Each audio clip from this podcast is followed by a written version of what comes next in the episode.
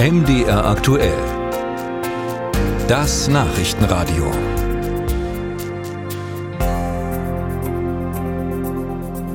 Die Ostseeküste zieht jedes Jahr unzählige Urlauber an. Die Touristen lieben das Wasser, den Strand, die Kultur. Doch das Ferienparadies ist dabei, seinen Reiz zumindest teilweise zu verlieren. Vor der Küste ist nämlich ein riesiges LNG-Terminal geplant, eine Station für flüssiges Erdgas.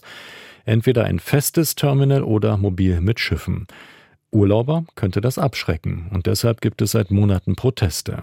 Gleichwohl hat sich die Bundesregierung jetzt offenbar entschieden. Das Terminal soll auf Rügen entstehen, im Hafen Mukran. Darüber habe ich mit Marvin Müller gesprochen. Er ist der Landesvorsitzende der Jusos in Mecklenburg-Vorpommern. Er ist Student und er ist Gemeindevertreter von Binz, schaut praktisch jeden Tag auf den Hafen und demnächst vielleicht auch auf dieses LNG-Terminal. Herr Müller, welches neue Bild haben Sie da schon jetzt möglicherweise vor Augen, wenn Sie an das LNG-Terminal denken? Es wäre ja vielleicht auch für die Debatte ganz angebracht, wenn wir denn überhaupt ein Bild davon hätten, was ja, glaube ich, der Debatte überhaupt nicht gut tut, auch über die letzten Wochen und Monate hinweg, dass ja eben nicht klar ist, was eben genau entstehen soll, wie das überhaupt aussehen soll, was das für Dimensionen hat. Und deshalb kann ich jetzt davon noch gar nicht so richtig sprechen, dass man da ein konkretes Bild hat. Was uns natürlich bewegt, sind die konkreten Auswirkungen auf Natur und Umwelt. Vielleicht gar nicht so sehr der Ausblick, sondern auch die Frage, was macht das eigentlich mit dem Natur- und Umweltraum bei uns vor der Insel Rügen? Reden wir gleich ein bisschen drüber. Dennoch, soweit ich das verfolgt habe, sollen jetzt 2 Schiffe dort im Hafen von Mukran vor Anker liegen können, um dieses Gas dann auch nutzbar zu machen. 2 Schiffe in einem Hafen, den es schon seit DDR-Zeiten gibt. Wo ist da das Problem? Naja, also man muss sich das ja anschauen, was das für ein Hafen ist. Also die letzten Jahre ist dieser Hafen insbesondere über den Fährbetrieb, also das bedeutet Fährlinien, die insbesondere auch nach Skandinavien, aber auch rundum um die Insel Rügen gemacht haben, so hat er funktioniert die letzte Zeit. Und es sind natürlich auch Arbeiten vorgenommen worden, insbesondere auch unter anderem an den Nord Stream Pipelines und auch an Offshore-Anlagen, aber diese LNG-Terminals sind nun mal etwas nochmal komplett anderes oder eben diese Regasifizierungsschiffe.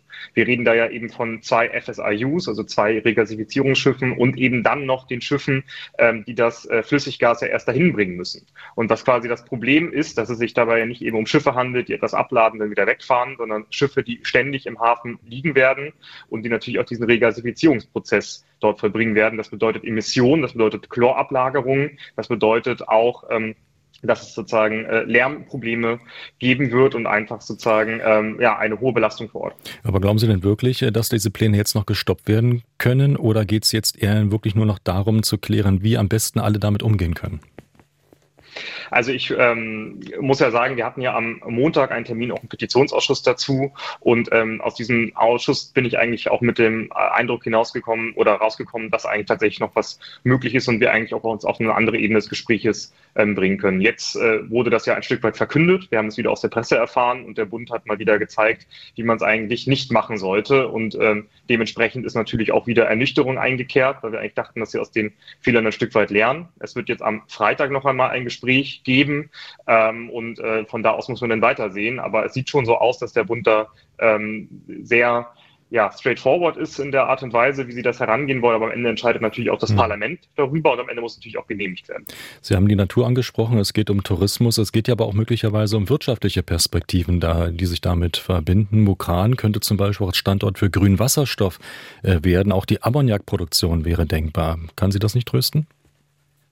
Wir haben immer gesagt, und ich finde, das ist wichtig mit in der Debatte einzubringen, dass sich niemand vor Ort gegen Transformation wehrt.